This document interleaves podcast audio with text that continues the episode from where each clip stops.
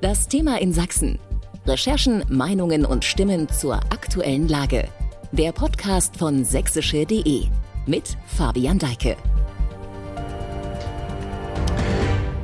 Willkommen zu einer neuen Folge in diesem Podcast. Thema in Sachsen. Ich bin Fabian Deike und Themen, die Sachsen bewegen, gibt es gerade tatsächlich eine ganze Menge. Angefangen beim Winter, der nun auch sichtbar Einzug gehalten hat. Überall liegt Schnee in Sachsen. Die Nachrichtenlage wird seit Erscheinen der letzten Folge hier vor zwei Wochen aber maßgeblich bestimmt von drei anderen Themen. Den Razzien in der Reichsbürgerszene vergangene Woche und den sich daraus ergebenden sichtbar werdenden Strukturen, die mitunter bedenklich sind. Außerdem berichten wir auf sächsische.de seit vergangenem Wochenende auch über die dramatischen Ereignisse in Dresden, die in einer Geiselnahme in der Altmarktgalerie endeten. Und de facto überall in Sachsen berichten unsere Lokalredaktionen von einer Viruswelle, die Kliniken in manchen Regionen mit Sorge auf die bevorstehenden Wochen blicken lässt. Zu jedem dieser Themen hätten wir hier heute eine einzelne Folge machen können. Wir nehmen nehmen aber diese Infektionswelle in den Blick, denn die wird uns absehbar noch eine Weile beschäftigen. Konkret gemeint ist das respiratorische Syncytialvirus, kurz RS-Virus, um das es in den nächsten gut 40 Minuten hier gehen wird. Wie ist die Lage? Was ist das RS-Virus? Wie kann man sich schützen? Und was weiß man über den Erreger, der vor allem für Kleinkinder lebensgefährlich werden kann? Darüber spreche ich jetzt mit Professor Reinhard Berner, dem Leiter der Kinder- und Jugendmedizin an der Uniklinik Dresden. Herr Berner, Sie sind mir zugeschaltet per Videoanruf. Ich grüße Sie. Hallo, guten Morgen. Herr Berner, seit etwa einem Monat ist die verstärkte Ausbreitung des RS-Virus zu beobachten. Betroffen sind vor allem Kinder, besonders gefährdet sind Babys im Alter zwischen 0 und 6 Monaten. Erklären Sie uns zu Beginn des Gesprächs ganz kurz, was ist das RS-Virus und warum sind vor allem Kinder so gefährdet? Ja, das RS-Virus ähm, ist ein altes Virus. Das kennen wir Kinderärzte schon seit vielen Jahren, Jahrzehnten. Das ist ein Virus, ähm, das vor allen Dingen die, Sie haben es schon angesprochen, die kleinen Kinder betrifft. Ähm, Im Rahmen ihrer, da werden wir noch darauf zu sprechen kommen, im Rahmen ihrer ersten Infektion, also ihrem ersten Kontakt mit diesem Virus. Dieses Virus tritt über die Schleimhäute der oberen Atemwege ein, also über die Nase üblicherweise, und breitet sich dann aber von dort weiter nach unten aus in die Bronchien, also in die äh, luftleitenden sozusagen Atemwege und dann bis hinunter sozusagen in die kleinsten Bronchien und Bronchiolen. Das heißt also dort, man muss sich das Bronchialsystem ja so vorstellen wie einen Baum, nur in umgekehrter Richtung. Das heißt also, man fängt mit einem Hauptstamm an, das ist die Luftröhre, und dann verzweigt es sich immer weiter.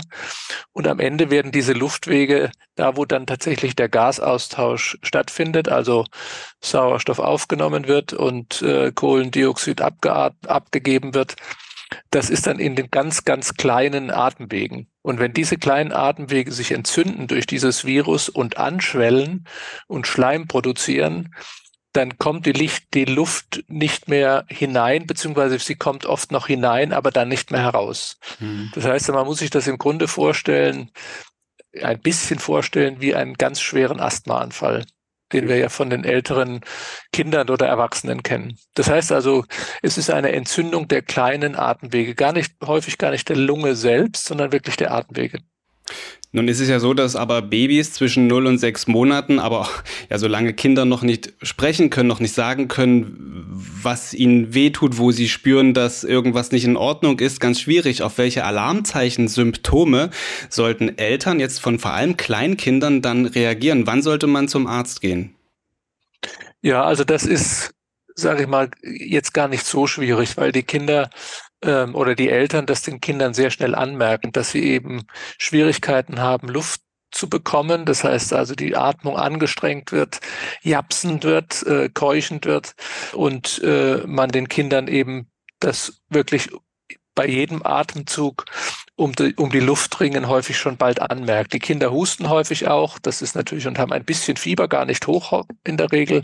Mhm. Ähm, aber es ist vor allen Dingen diese angestrengte Atmung, diese die schnelle Atmung und ähm, was die Kinder dann ja oft auch, und das ist für Eltern ja ganz schwer auch auszuhalten, oft diese dann ja auch Angst der Kinder, die eben Angst haben, tatsächlich Angst haben zu ersticken. Wie schnell muss es denn gehen? Oder anders gefragt, wie lange dauert es, bis man sich angesteckt hat mit dem RS-Virus, bis hin zu diesen ja, schlimmstmöglichen Symptomen, die wir gerade beschrieben haben? Also das geht in der Regel wenige Tage. Also es gibt ein Ansteckungsereignis. Häufig sind es ältere Geschwister, die das aus der, aus dem Kindergarten mitbringen. Es kann aber auch durch Erwachsene übertragen werden. Also es gibt irgendwann ein Ansteckungsereignis und dann sind, vergehen zwei, drei Tage. Dann sind die ersten Anzeichen eben einer Erkältungskrankheit, ein bisschen Schnupfen, ein bisschen Husten. Und dann, das ist schon variabel, dann geht es halt innerhalb von wenigen Stunden bis wenigen Tagen verschlechtert sich das Krankheitsbild. Nicht jedes dieser Kinder, das wäre auch furchtbar, nicht jedes dieser Kinder wird natürlich gleich schwer krank, nicht jedes dieser Kinder muss zum Arzt, nicht jedes dieser Kinder muss auch ins Krankenhaus oder gar auf die Intensivstation. Das ist schon sehr variabel. Mhm. Gemeinsam ist all diesen Kindern aber eben dieses äh, sozusagen diese, diese im Vordergrund stehende Atemnot, das heißt die, das Gefühl und damit am Ende, was ich gerade gesagt habe, die Panik auch zu ersticken sozusagen. Hm. Wie sehen denn, kommen wir mal zu den klinischen Verläufen, den kritischen Verläufen, solche Verläufe aus? Welche Therapien werden da nötig und welche Aussichten haben denn auch dann betroffene Kinder? Ja, also ähm, ein bisschen ernüchternd, wenn, wenn Sie so wollen, ein bisschen ernüchternd ist, dass eigentlich das eigentlich wirklich, eigentlich einzig wirklich wirksame Medikament ist Sauerstoff. Das heißt also, wenn die Kinder Luftnot haben und dann, wenn wir dann in, die, in der Klinik die Sauerstoffsättigung im Blut messen, indem wir ähm, so einen Clip an den Finger machen, der das äh, aufzeichnet, sozusagen die Sauerstoffsättigung, dann merken die, merken wir oder sehen wir, dass die, dass das Blut eben nicht ausreichend viel Sauerstoff transportieren kann. Und das ist eigentlich das Einzige, was man wirklich wirksam bekämpfen kann, indem man nämlich die Einatemluft mit Sauerstoff anreichert. Dann steigert das die Sauerstoffsättigung Sättigung im Blut und die Kinder werden mit mehr Sauerstoff äh, versorgt. Alles andere, muss man sagen, alle anderen Maßnahmen, natürlich vielleicht das, das noch ergänzt, wenn Kinder, was ja dann häufig passiert, wenn sie so Atemnot haben und krank sind, zu wenig trinken, brauchen sie natürlich auch Flüssigkeit. Sie brauchen auch mehr Flüssigkeit als sonst. Also äh, das kann man ihnen auch noch anbieten. Alle anderen Maßnahmen, also Inhalationstherapie, Medikamente sozusagen in unterschiedlicher Art und Weise ähm, sind eigentlich alle nicht wirklich gut wirksam. Also es gibt kein Antibiotikum ähm, für dieses RS-Virus, also kein Medikament, das wirklich das, ähm, dieses Virus bekämpfen kann. Und wenn Sie über Sauerstoffzufuhr sprechen, sprechen wir da auch über richtige Beatmung oder funktioniert das auch in einer, sag mal, einer Version, dass man so eine kleine Sauerstoffmaske am Gesicht hat? Oder ist es dann richtig, wie eben man es aus der Corona-Pandemie kennt, mit diesen großen Beatmungsgeräten an den kleinen Kindern? Ja, also die einfachste Form sozusagen, wenn wir diese, die, die Untersättigung sozusagen des Bluts feststellen, ist, dass man einfach über die, eine Nasenbrille Sauerstoff sozusagen insuffliert. Das heißt also, die also Einatemluft wird angereichert. Das hilft bei einem Teil der Kinder. Wenn sie schwerer krank sind, muss man das fort weiterführen sozusagen. Dann kriegen sie eben etwas dickere Kanülen sozusagen in die Nase, wo dann eben der Sauerstoff nicht nur vorbei fließt sozusagen, sondern der Sauerstoff mit einem gewissen Druck äh, in die Atemwege hineingegeben wird. Das man, man nennt das auch sogenannte High-Flow-Therapie. Wenn das nicht reicht, dann muss man einen, einen, einen noch dickeren Schlauch nehmen sozusagen und ihn durch die Nase in der Regel bis vor den Kehlkopf führen und dort sozusagen diesen, diese Druckluft und den Sauerstoff dem Kind zuführen. Um, der Druck ist dafür da, sozusagen, um diese oft verklebten, verstopften Atemwege aufzumachen und offen zu halten. Und wenn auch das nicht gelingt, dann muss man die Kinder tatsächlich ähm, beatmen. Das heißt also, dann wird ein Schlauch über den Kehlkopf bis in die Luftröhre geschoben und dann müssen sie wirklich an den Beatmungsgeräten, ähm, wie Sie das jetzt gerade beschrieben haben, von der Corona-Pandemie an den Beatmungsgeräten beatmet werden. Das ist glücklicherweise, weil sich die Technik der Atemunterstützung in den letzten Jahren, also die nicht-invasive Atemunterstützung, enorm verbessert hat. Das ist in den seltensten Fällen notwendig, aber wir haben auch Kinder, wo man das macht, wo wir das machen müssen. Hm. Wie wird das RSV eigentlich diagnostiziert? Gibt es da bestimmte Testverfahren? Wird das jedes Mal getestet, wenn jetzt ein Verdacht besteht? Oder gibt es auch Tests für zu Hause? Also das gibt zwei, also gibt wie bei Corona letztlich auch. Es gibt die Schnelltests und es gibt die, äh, also Antigentests und es gibt diese PCR-Verfahren. Das heißt also, wo man einfach das, die Erbsubstanz des Virus sozusagen, das Genom des Virus äh, äh nachweist. Es gibt anders als bei Corona gibt es jetzt keinen Schnelltest für zu Hause, sondern das sind Geräte, die in den Kliniken äh, zur Verfügung stehen oder in den Labors zur Verfügung stehen. Der Kinderarzt hat das normalerweise auch nicht. Und wir machen das, also wir, wie gesagt, wir kennen das RS-Virus seit äh, äh, Jahrzehnten sozusagen. Wir wissen, dass wir, und das machen wir eigentlich auch jetzt ganz unabhängig von diesem Jahr, in jedem Jahr seit wie gesagt, Jahrzehnten so, dass wir zu Beginn des Winters oder sagen wir mal, wenn es dann irgendwann November, Dezember wird, dass wir Kinder, die mit einer typischen Symptomatik in die Klinik kommen, dass wir die dann schon auf dieses RS-Virus testen, weil das einfach ein so häufiges Virus ist, ähm, dass es für uns auch wichtig ist zu wissen, dass dieser Erreger vorliegt, weil das, wenn wir Kinder stationär behandeln, wir sie dann auch sozusagen isolieren oder kohortieren müssen. Das heißt also, ein kind, kind mit einer RS-Virus-Infektion würden wir nicht zu einem anderen Kind mit einem anderen Virus oder einer anderen Erkrankung dazulegen wollen. Hm, also, also, wir machen das, wir machen das regelhaft, wir machen das auch äh, unabhängig von diesem Jahr, seit schon immer sozusagen, also in den letzten 30 Jahren ähm, wird das gemacht ähm, und wir kennen dieses Virus gut. Ähm, was wir nicht kennen, ist die massive Häufung der Fälle, wie wir es in diesem Jahr haben. Hm, Sie sprachen neulich in einem Gespräch mit Kollegen unserer Lokalredaktion bei sächsische.de, der Dresdner Lokalredaktion, davon, dass es die größte RS-Welle ist, die Sie in 30 Jahren erlebt haben. Dieses Bild wollte ich nur noch mal an dieser Stelle bringen. Fassen wir vielleicht ganz kurz zusammen. Wir haben eingegrenzt, dass vor allem Kinder betroffen sind, im schlimmsten Fall Beatmungen nötig werden. Nun gab es diese Woche auch die Nachricht eines prominenten Betroffenen in Sachsen. Sänger Gunther Emmerlich musste ein Konzert absagen, liegt wegen einer RS-Infektion äh, im Krankenhaus. Ist dieses Virus also nicht nur für Kinder gefährlich, sondern eben auch für Erwachsene? Ja, also ähm, sagen wir mal, wenn wir über RS-Viren sprechen, dann betrifft es ganz überwiegend äh, Kinder. Es betrifft ganz überwiegend, im Regelfall zumindest ganz überwiegend äh, junge Kinder, also Kinder im ersten Lebensjahr. Sie hatten das angesprochen. Ähm, was damit zusammenhängt, dass Kinder dann krank werden, in der Regel mit diesem Virus, wenn sie das erste Mal mit ihm in Kontakt kommen. Was halt im Regelfall dann der Fall ist, äh, wenn man eben ein Säugling im ersten Lebensjahr ist. Je nachdem, wann man geboren ist, wird man eben früher damit konfrontiert oder etwas später im ersten Lebensjahr. Wenn man die Infektion einmal durchgemacht hat, dann wird es beim zweiten und man macht die in aller Regel häufiger durch. Also jeden Winter kommt es wieder und man macht es wieder durch.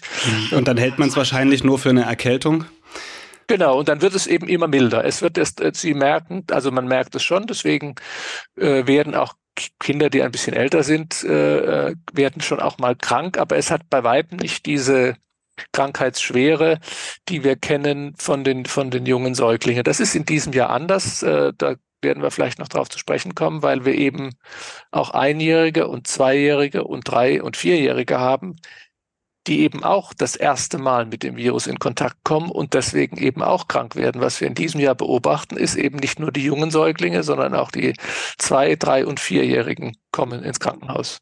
Und dann wird man eben älter, also die Kinder werden kommen in die Schule und man wird jugendlicher und erwachsener. Dann macht man diese Infektionen auch noch durch, aber es ist, wie Sie es gesagt haben, dann eigentlich eher eine harmlose Erkältungskrankheit.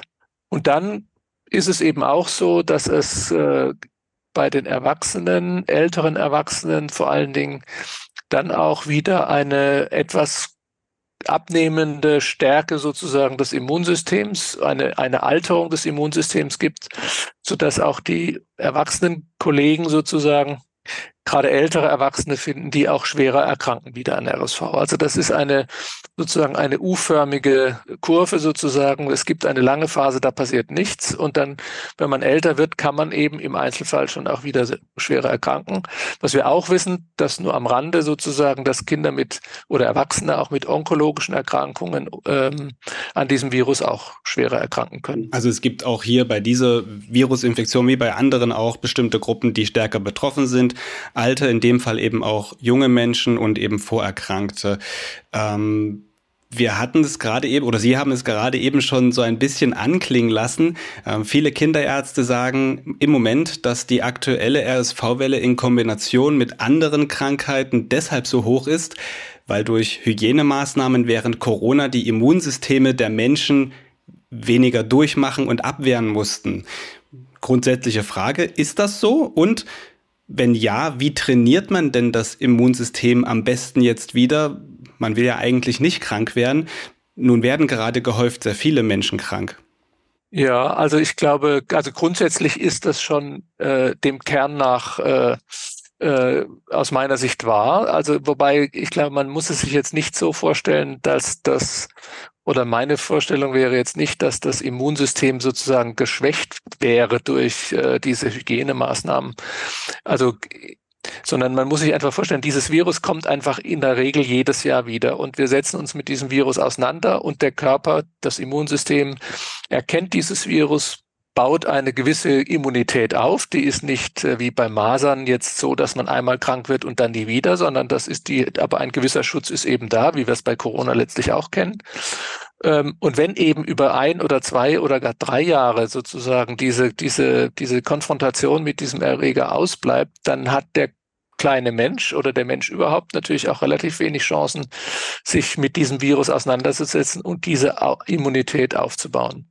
Und dann kommt hinzu, dass wenn es eben so ist, dass wir, dass wir sozusagen mehrere Generationen von Kindern haben, die keine Immunität gegen dieses Virus haben, also die Einjährigen nicht, die Zweijährigen nicht und die Dreijährigen und die Vierjährigen nicht. Erstens kommt das alles zueinander und zweitens ist natürlich auch der Austausch der Viren untereinander dann höher. Das heißt, es gibt höher mehr Übertragung und damit mehr Erkrankungen. Insofern ist es ein bisschen ein Teufelskreis mhm. ähm, den wir jetzt, äh, wenn Sie so wollen, etwas ausbaden, dass wir eben in der Pandemie durch die Maßnahmen, die brauchen wir jetzt gar nicht drüber reden, ob sie notwendig gewesen sind oder nicht, aber sie sind eben da gewesen. Die haben die, sie haben diese Konfrontation mit diesem Virus eingeschränkt, auch mit anderen Viren, so dass wir jetzt einfach erleben, dass da ein Nachholeffekt eintritt.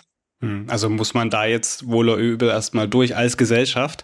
Äh, gegen das RSV gibt es meines Wissens keine Schutzimpfung. Sie hatten das hier vorhin auch schon mal gesagt. Wirksamer Schutz dürfte wie gegen alle Viren dann ja sein, ähm, Vorsicht, Abstand, Nies- und Husten-Etikette und vielleicht auch das Maske tragen. Schlagen zumindest jetzt auch wieder einige Experten vor. Wie sehen Sie das? Sollten die Menschen sich jetzt vielleicht auch als äh, Zeichen der Solidarität mit Kindern, die auch während Corona große Lasten für Ältere mit übernommen haben, Masken tragen, zumindest in öffentlichen Bereichen, beim Einkaufen beispielsweise? Oder ist das eher so ein Vorschlag, äh, der ja dann, wenn wir jetzt gerade auf das, was wir eben besprochen haben, wieder auf negativ auf dieses Immunsystemkonto einzahlt? Ja, ist eine sicher nicht ganz einfach zu beantwortende ähm, ähm, Frage. Ich denke, wenn man mal realistisch ist, dann muss man sagen, das Maske tragen wird für die RS-Virus-Infektionen keine wahnsinnig große Rolle spielen, weil wer sich infiziert ist, sind die Einjährigen, haben wir ja gesagt, Einjährigen, Zweijährigen, Dreijährigen, die tragen eh keine Maske zum Selbstschutz. Hm. Ähm, Wären ja eher dann die Erwachsenen, die es auch Ja, die Erwachsenen, aber könnten. die Erwachsenen, wir reden ja nicht, wir reden ja auch jetzt nicht, die Kinder, also der, das Einjährige wird sich nicht in der Straßenbahn anstecken und auch nicht im ICE, sondern das, und auch nicht im Flugzeug, sondern das wird sich im häuslichen Umfeld anstecken, wenn vielleicht auch ein älteres Kind aus dem Kindergarten oder aus der Kita ähm, äh, dieses Virus mit nach Hause bringt. Ich glaube, da ist, sind die Möglichkeiten begrenzt, das, das einzugrenzen. Also natürlich, es bleibt immer sinnvoll, was ja bei Corona auch sinnvoll gewesen ist. Also natürlich sind Hygienemaßnahmen grundsätzlich sinnvoll und man kann, man soll natürlich nicht, wenn man erkältet ist, dann den Kontakt zu einem jungen Säugling suchen. Ich glaube, das ist der gesunde Menschen Menschenverstand, der einem das sagt. Ich glaube, wir würden mit den Masken jetzt keinen riesigen Einfluss nehmen auf die, auf die Corona, äh, auf die RSV-Virus-Erkrankungslast jetzt bei den kleinen Kindern. Das glaube ich nicht. Ähm, die Diskussion zu den Masken ist ja äh, die ist ja auch wieder sehr, ähm, äh, sehr, sehr, wie soll man sagen, emotional und irrational äh, zum Teil. Ähm, also ich meine, Sie hatten es angesprochen, wenn wir jetzt wieder anfangen, Masken zu tragen, werden wir natürlich äh, ähm, auch dazu beitragen, dass wir diese wiederkehrenden Infektionen sozusagen in einem gewissen Maß einschränken. Ähm, das ist am Ende ist das ein, ein, ein Balanceakt oder ein Gleichgewicht. Ich meine, jeder von uns würde vernünftigerweise sagen, er möchte im Winter jetzt nicht unbedingt zehn Infektionen nacheinander haben. Das ist, glaube ich, das, äh, sondern man möchte sich in einem bestimmten Maß. Das, macht jeder durch, der, der das macht jeder, jeder durch, der einmal ähm, ein Kind im Kindergarten eingewohnt hat. Genau, genau, klar, das macht jeder durch, der und da ist, kommt aber wieder ins Spiel, dass sich sich vor, den, vor der Ansteckung vom eigenen Kind auch nicht schützen können. Mhm. Ähm, trotzdem würde man natürlich sagen, also äh, dass man dass man, dass es sicher nicht vernünftig ist, aus meiner Sicht irgendwie langfristig zu denken, man wollte über Masken oder was auch immer jeden Winter jede Atemwegsinfektion vermeiden. Was man schon vermeiden kann, finde ich, das wäre, ist meine persönliche Haltung. Also wenn ich einem, in einem vollbesetzten Bus der Dresdner Verkehrsbetriebe fahre oder in einer vollbesetzten äh, äh Straßenbahn im Winter, wo 30 Prozent der Leute Husten und Schnupfen haben, dann setze ich mich in diese Straßenbahn heute jetzt nicht ohne Maske. Warum soll ich das tun? Hm. Ob wir dazu eine Maskenpflicht brauchen, das äh, ehrlich gesagt weiß ich auch nicht. Ich glaube, man braucht sie eigentlich nicht. Man braucht eine starke Empfehlung dafür, dass man es tun soll.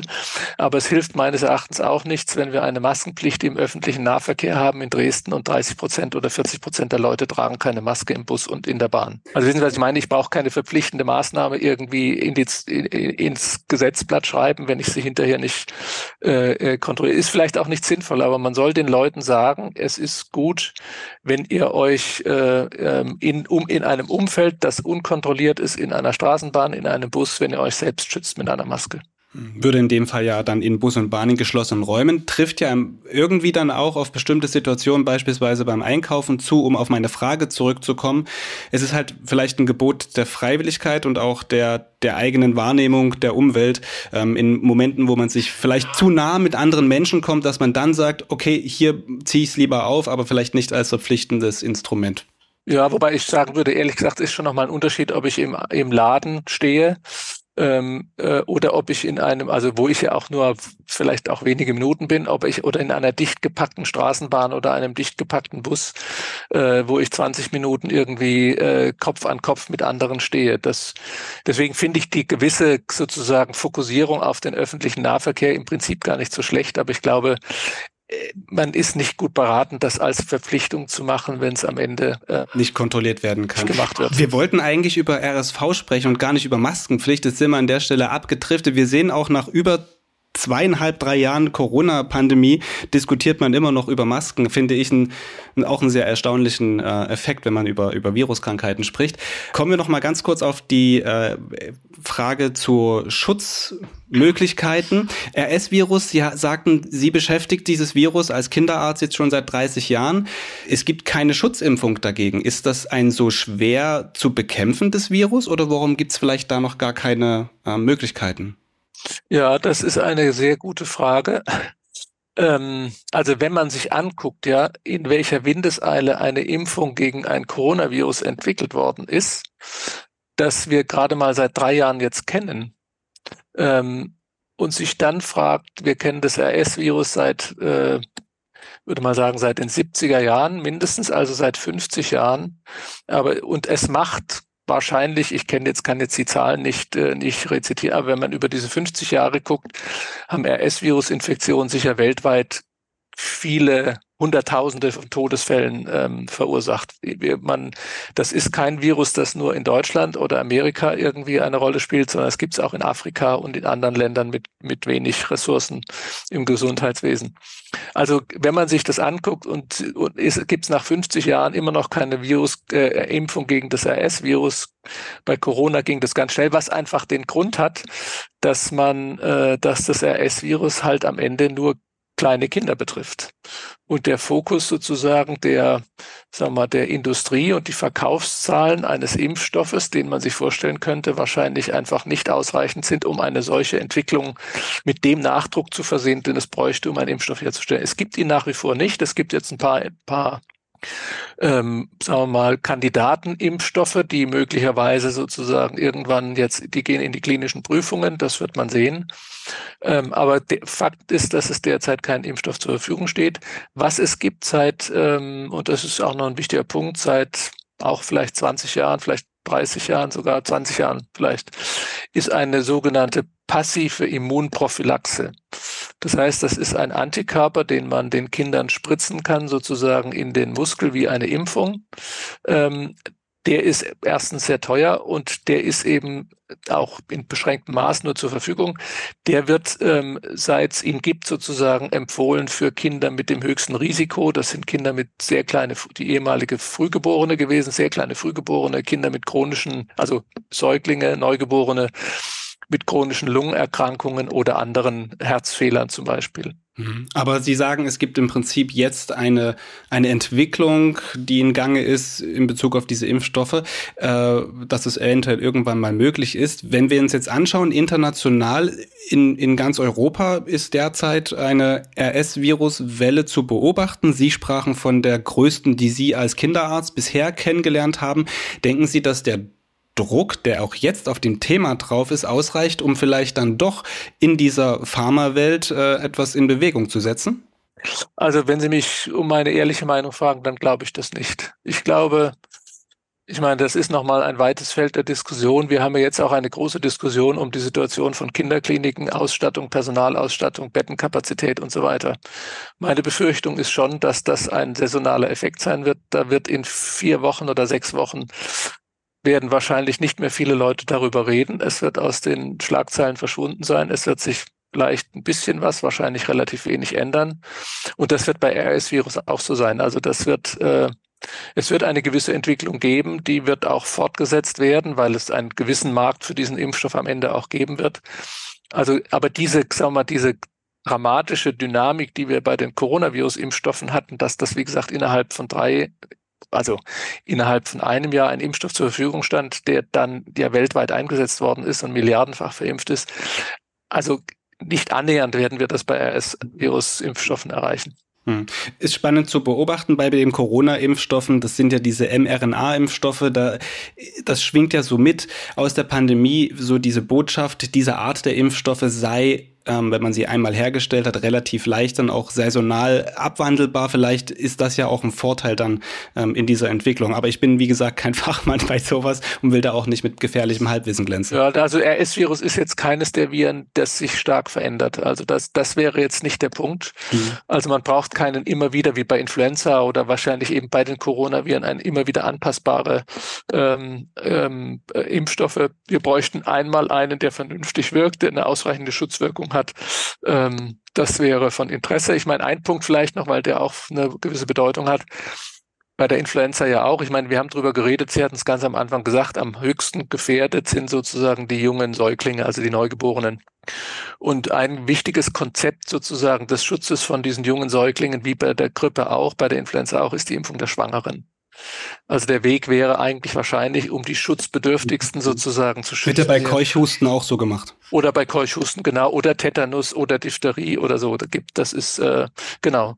Also wahrscheinlich ist das der Weg und das können Sie auch vorstellen. Die Impfung von Schwangeren hat natürlich auch nochmal einfach äh, äh, hohe normative Ansprüche sozusagen, dass man das tatsächlich macht. Also da muss viel an Sicherheit gewährleistet sein. Vielleicht noch, weil wir viel verglichen haben zwischen Corona-Welle, RS-Welle. Ein Vergleich, der vielleicht noch jetzt wichtig ist, bei Corona war immer so, schwingt mit einerseits diese Erkrankung, die man einmal dann hat und durchmacht und was schon allein unterschiedlich schlimm genug war oder ist. Ähm, und dann schwang da immer noch die Gefahr einer potenziellen Folgeerkrankung mit Post-Covid-Symptomatiken. Wie sieht das bei RSV aus? Gibt es da auch so Folgeerkrankungen oder heilt man in der Regel komplett aus? Also in der Regel heilt es komplett aus. Es gibt eine lange Diskussion, die auch nicht wirklich abgeschlossen ist, ob diese frühkindlichen RS-Virus-Infektionen oder diese RS-Virus-Infektionen eine gewisse, sagen wir mal, einen Vorbereit einen Effekt haben sozusagen für die Entwicklung eines frühkindlichen Asthmas. Wir hatten ja da vorhin drüber gesprochen, das Virus macht eben die, das entzündet die kleinen Bronchien, ähm, wie wir es ja letztlich beim Asthma am Ende auch haben. Und äh, das, es gibt, gab immer schon Daten auch aus den skandinavischen Ländern, dass Kinder, die im Säuglingsalter eine RS-Virus-Infektion durchgemacht haben, häufiger, sagen wir in den ersten Lebensjahren dann solche asthmatischen Beschwerden entwickelt haben. Ob das wirklich dann sich übersetzt in eine, äh, sagen wir, lebenslange Asthmaerkrankung. Das würde ich eher für das Risiko ist gering, ist grundsätzlich es ist insgesamt gering sozusagen, dass, dass Kinder sowas entwickeln, aber das ist das, was man als Folgeerkrankung in den letzten Jahren immer wieder äh, untersucht und diskutiert hat, ob es für dieses äh, frühkindliche Asthma sozusagen eine gewisse ein Wegbereiter sein kann. Mhm. Aber andere, also Komplikationen, wobei man natürlich auch sagen muss, ich meine, das ist nie so gründlich im Fokus gestanden, sozusagen wie bei das wie bei den Coronaviren. Mhm. Und natürlich betrifft das RS-Virus, äh, sagen wir, überwiegend halt die Lunge der sehr kleinen Kinder und auch wie bei Corona, wir sehen ja auch im Grunde keine Long- oder Post-Covid-Symptome bei den sehr jungen Kindern. Das ist ja eigentlich eher was, was, sagen wir, die Jugendlichen, vielleicht mal Schulkinder und die jungen Erwachsenen betrifft, aber eigentlich ja nicht die ganz Kleinen. Ähm, aber sowas hat man bei RS-Virus-Infektionen nie beobachtet. Mhm. Auch nochmal ein spannender Aspekt. Machen wir einen kurzen Cut und sprechen noch über ganz zum Schluss unseres Gesprächs. Wir hatten eigentlich nur eine halbe Stunde, also müssen wir uns noch ein bisschen beeilen. Kurzer Cut, kommen wir nochmal auf die Lage an den Kliniken jetzt zu sprechen, weil in den vergangenen Wochen vor allem in Bezug auf diese RS-Viruswelle darüber gesprochen wurde, dass Kliniken, Kinderkliniken am Limit seien. Auch wir bei sächsische.de blicken seit etwa vier Wochen intensiv auf die Lage und die ist in Sachsen offenbar unterschiedlich. Im Kreis Bautzen etwa hieß es vergangene Woche, dass kaum noch Betten frei seien für Kinder. Anderswo ist das noch nicht so. Wie ist das in Ihrem Haus an der Uniklinik in Dresden? Also es schwankt ähm, äh, über die letzten Wochen. Also wir sind immer knapp mit den Betten für solche Infektkinder gewesen die ganze Zeit, ähm, weil wir einfach ein wahnsinnig hohes Aufkommen hatten. Wir haben jetzt äh, das ist das eine. Das zweite ist, dass natürlich, das ist ja auch bekannt, nicht nur Kinder krank werden, sondern Erwachsene und damit Personal auch. Und die Kinder von Personal werden auch krank. Also wir haben auch dünne Personaldecken und Personalausfälle. Das heißt also, wir arbeiten mit vergleichsweise wenig Personal, die eben aus Krankheitsgründen nicht da sind. Und wir haben eine wirklich hohe, ich hatte, Sie hatten es vorhin gesagt, also ich kann mich an keine Wintersaison erinnern, wo wir das in dem Ausmaß hatten.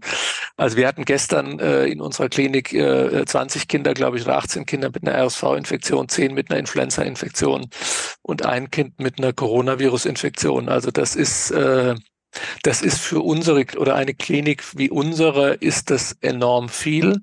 Es ist aber so, dass wir immer aufnahmefähig gewesen sind, äh, dass wir ähm, auch auf der Intensivstation, sagen wir, keine überhohe Belastung haben. Also die Kinder sind Gott sei Dank oder nur ganz wenige mussten auf der Intensivstation behandelt werden, sodass wir da einigermaßen im, im, im Lot gewesen sind. Aber es ist schon so, das muss man auch dazu sagen, dass alles geht nur, weil wir Betten frei halten, weil wir Kinder, die eigentlich zu lang geplanten Untersuchungen äh, wegen was auch immer Entwicklungsstörungen oder wegen Kopfschmerzen oder wegen Bauchproblematik sozusagen einbestellt hatten, dass wir die wieder ausbestellen und diese Betten frei halten für Akutaufnahmen mhm. ähm, aus, äh, wie gesagt, aus dem gesamten sagen wir, Raum Dresden erstmal. Wir haben einzelne Kinder auch aus anderen Kliniken übernommen. Ähm, wir haben jetzt, das ist ab heute sozusagen, wird das äh, wirksam werden. Wir haben jetzt einen Sie kennen das vielleicht noch aus den Corona-Zeiten, wo wir in Ostsachsen ein sogenanntes Cluster gebildet haben. Das heißt also eine, ein Überwachungs, äh, eine Überwachungsplattform, wo wir jetzt arbeitstäglich aus allen ostsächsischen Kinderkliniken die Belegungszahlen mit diesen Infektionskindern sozusagen bekommen und auch die Zahl der äh, noch frei verfügbaren und belegbaren Betten. Das heißt also, wir sind untereinander im Austausch. Wir, das wird jetzt auch transparent dargestellt. War auch der Wunsch des Sozialministeriums. Ähm, und wir, wir sind an einem Punkt, wo eben sehr unterschiedlich, Sie haben es gesagt, unterschiedlich, die, also Bautzen ist sehr stark belastet, andere Kliniken sind auch stark belastet. Wie gesagt, bei uns ist es so, dass man, dass wir Stand heute sagen können, wir sind jetzt auch aufnahmefähig, also es ist nicht kritisch, aber das, sagen wir, kann morgen schon anders sein. Mhm. Also es wird wieder so ein Vorhersagetool geben, das dann Rückschlüsse auf die auch ja auch die Stärke der Infektionswelle wirklich dann zulässt. Also man kann dann auch mit Zahlen direkt belegen und schauen, wie stark die Welle ist. Ja, es ist halt für uns vor allen Dingen, sagen wir mal, ein Instrument zu schauen, wo wo, wo ist noch was frei? Sind verfügbare Betten, genau. Weil ich meine, das, man muss eines sagen, wir sind jetzt bei dem Thema RSV gewesen. RSV ist auch ein wichtiges Thema bundesweit, wenn man so das, äh, wenn man das vielleicht noch ergänzen darf. Ich war am Montag im, in Schwerin, da hatten wir ein äh, Treffen vom Expertenrat, wo die Kollegen aus Mecklenburg-Vorpommern berichtet haben, dass die Zustände dort desolat sind in den Notaufnahmen. Die können Kinder nicht aufnehmen, müssen sie nach Hamburg oder nach versuchen nach Berlin zu verlegen, wo auch keine Aufnahme. Dort ist die Situation auch äh, katastrophal. Das ist in, in den westlichen Bundesländern, Nordrhein-Westfalen waren schon, war schon früher dran. Ähm, also wir sind in, in Dresden und ich glaube, Leipzig ist ähnlich, äh, vielleicht ein Hauch sogar noch entspannter, als es bei uns im Moment ist. Äh, wir sind im Moment in einer noch, noch also verglichen mit den anderen noch günstigeren Situationen. Hm, dass dann eben auch Kinder hunderte Kilometer weit weg von ihrem Zuhause auch behandelt werden müssen, macht ja auch was mit Kindern und den Eltern am Ende. Genau, genau. Aber genau, also das ist das eine eben, dass wir jetzt bei RS-Virus äh, vielleicht in Sachsen auch noch nicht ganz an der Spitze angekommen sind. Wie gesagt, ich, man weiß man nicht ganz genau, aber was wir schon sehen, ist, dass wir natürlich jetzt, äh, sagen wir mal, das abgelöst wird. Und das hatte ich gerade so ein bisschen am Rande erwähnt, dass wir jetzt ja, sagen wir mal, verglichen mit den RSV-Fällen vielleicht die Hälfte an Zahlen sozusagen jetzt an Kindern mit Influenza aufnehmen. Mhm. Also zwei Wellen, die gleichzeitig auf. Ja, nacheinander wahrscheinlich ein bisschen. Und Influenza ist wahrscheinlich ein bisschen, sagen wir mal, langgestreckter als Welle, als es die RSV ist. Üblicherweise ein steiler Peak nach oben und dann bleibt es ein bisschen und dann geht es auch wieder runter. Influenza ist meist ein bisschen länger. Aber es ist halt schon so, ich meine, es kommt halt eins nach dem anderen. Und, und zum Schluss ja dann doch irgendwie zusammen und das zieht die Belastung für, für, für Sie, für das Personal, für alle nach oben am Ende. Hm? Genau, genau. Also so ist es. Das muss man einfach sehen. Ähm, die letzte Frage würde ich jetzt gerne noch stellen, weil ich eben das Wort Personal auch sagte. Sie haben die aktuelle RSV-Welle ja jüngst als die größte Ihnen bekannte bisher ähm, äh, als das bezeichnet. Für Sie und Ihre Kollegen in den Kliniken bedeutet das jetzt das dritte Jahr in Folge hohe Belastungen im Herbst und Winter. Die letzten beiden Jahre waren es gezeichnet durch die Corona-Pandemie. Da waren weniger vielleicht Kinder betroffen, aber grundsätzlich war das gesamte Klinikpersonal betroffen. Es sind auch von Kinderstationen ähm, dann ähm, Kollegen zu den Erwachsenenstationen übergegangen, um einfach dort auszuhelfen. Und jetzt eben das dritte Jahr in Folge eine hohe Belastung. Deshalb die Frage, wie schaffen Sie das? Wie gehen Sie damit um, Sie und Ihre Kollegen? Also das ist ein echtes Problem, weil die Kollegen sind alle, das ist berufsübergreifend, Pflege und Ärzte sind, haben eine hohe, äh, letztlich auch intrinsische Motivation, diese Kinder zu behandeln. Wir haben, wir haben das, wir haben, auch wenn wir Engpässe im Personal haben durch Krankheit, äh, wir haben, wir haben praktisch nie Betten gesperrt. Das heißt also, wenn ein krankes Kind kommt, dann wird es aufgenommen, so hoch die Belastung für die Leute auch gewesen sein mag. Aber es ist natürlich schon, die Leute sind ein bisschen auch jetzt ähm, am Ende ihrer Kräfte, muss man sagen. Und es ist, äh, es ist, gehört schon ein, sag mal, ein gutes Stück, äh, wie gesagt, Einstellung, Motivation dazu, das weiterzumachen. Und es ist jetzt auch schon so, dass es viele, also man immer wieder auch von Kollegen hört, die einfach auch sagen, also dass ich meine, Sie werden das vielleicht auch gelesen haben, im Tagesspiegel war von einem Kinderarzt in Berlin, der gesagt hat, es, es, er kann nicht mehr, es geht nicht mehr, er muss, er muss jetzt aufhören. Und das ist bei anderen natürlich zum Teil auch schon so, dass man, dass man, dass sich die Leute an der Belastungsgrenze und darüber hinaus äh, sehen und natürlich dann auch, äh, sagen wir, häufiger auch mal selbst krank werden, ausfallen. Also es ist, es ist eine, eine wirklich schwierige Situation und äh, ich denke, es ist jetzt halt erstmal Mitte Dezember und wir haben noch, äh, sagen wir, den Rest dieses Dezembers, wir haben den Januar, den Februar, den März. Also es ist nicht abzusehen, dass wir in den nächsten Tagen, Wochen irgendwie in eine entspannte Situation hineinkommen. Insofern ähm, ja, wir können, wir, wir alle geben ihr Bestes, versuchen zu machen, was möglich ist, aber ähm, wie gesagt, es gibt einige, die dann einfach auch aussteigen.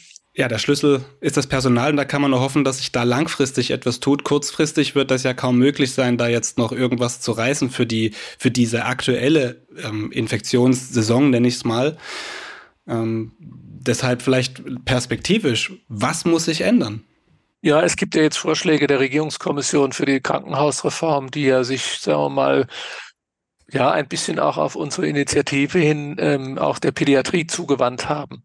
Und die Pädiatrie ist halt jetzt anders als eine, sage ich mal, orthopädische Klinik vielleicht oder eine ähm, ähm, eine andere chirurgische Klinik ähm, oder auch manche Erwachsenenklinik. Wir sind eben enorm durch die Saisonalität von Krankheiten geprägt. Das heißt also, wir haben dann einen akuten schnellen Aufwuchs sozusagen von Krankheitszahlen und brauchen einfach einen ausreichenden Grundstock sozusagen an Personal, der das wird ja immer verglichen, ich glaube, es ist kein schlechtes Beispiel mit der Feuerwehr verglichen, verglichen wird. Die wird auch nicht nach Einsätzen bezahlt bzw. vorgehalten, sondern sie muss eben einfach da sein, um im Akutfall zur Verfügung zu stehen. Und in einem gewissen Anteil sozusagen der Krankenhausfinanzierung muss das sagen wir mal, zumindest für die Pädiatrie auch gelten. Wir brauchen einen gewissen Grundstock an Finanzierung, der nicht an konkrete Leistungszahlen gebunden ist. Weil auch jetzt wieder mit den RSV-Infektionen, ja, ich hatte, also Sie können mir wirklich glauben, dass die, die Stationen bei uns stark belastet sind. Mhm. Finanziell, wirtschaftlich wird das für uns ein schlechtes Jahr werden, weil diese Fälle alle schlecht bezahlt sind in dieser DRG-Systematik. Das heißt also, wir werden am Ende des Jahres mit einem mit schlechten Zahlen sozusagen eine Jahresbilanz haben, ähm, weil wir diese Kinder versorgen müssen und vielleicht andere nicht versorgen konnten, die besser bezahlt sind, in Anführungszeichen. Das heißt also, an der Grundfinanzierung sozusagen der Kliniken muss ich also nicht äh, äh, muss sich ein, sag mal, in gewissem Umfang was ändern. Es muss irgendwie eine Grundvorhalte äh, irgendwie da sein, sonst wird das, äh, sonst wird das System gegen die Wand fahren. Sie wünschen sich eine Feuerwehr. Würde ich jetzt an dieser Stelle ganz kurz umrissen zusammenfassen, eine Klammer drum machen. Ich danke Ihnen für das Gespräch. Professor Reinhard Berner, Leiter der Kinder- und Jugendmedizin an der Uniklinik Dresden. Ich wünsche auch eine im Rahmen dieser Welle, wenn das möglich ist, eine schöne und gute Adventszeit für Sie und Ihre Kollegen. Danke, vielen Dank, gebe ich weiter und auch an Sie zurück. Dankeschön. Ja, ein ausführliches Gespräch mit Professor Reinhard Berner war das, wie sich die Lage in der aktuellen RS-Viruswelle in Sachsen weiterentwickelt und noch einmal zusammengefasst. Die wichtigsten Informationen über das Virus erfahren Sie auf sächsische.de. Passende Inhalte zu diesem Gespräch, zu dieser heutigen Folge verlinke ich wie immer auch in der Beschreibung der Episode. Auf sächsische.de finden Sie natürlich auch rund um die Uhr alles, was sonst noch wichtig ist in, um und über Sachsen. Damit geht diese Folge Thema in Sachsen zu Ende, gleichzeitig die letzte in diesem Jahr. Wir schicken den Podcast schon mal in den Weihnachtsurlaub. Die nächste Folge gibt es dann also im Januar, im neuen Jahr. Bis dahin, Ihnen alles Gute und eine schöne Weihnachtszeit.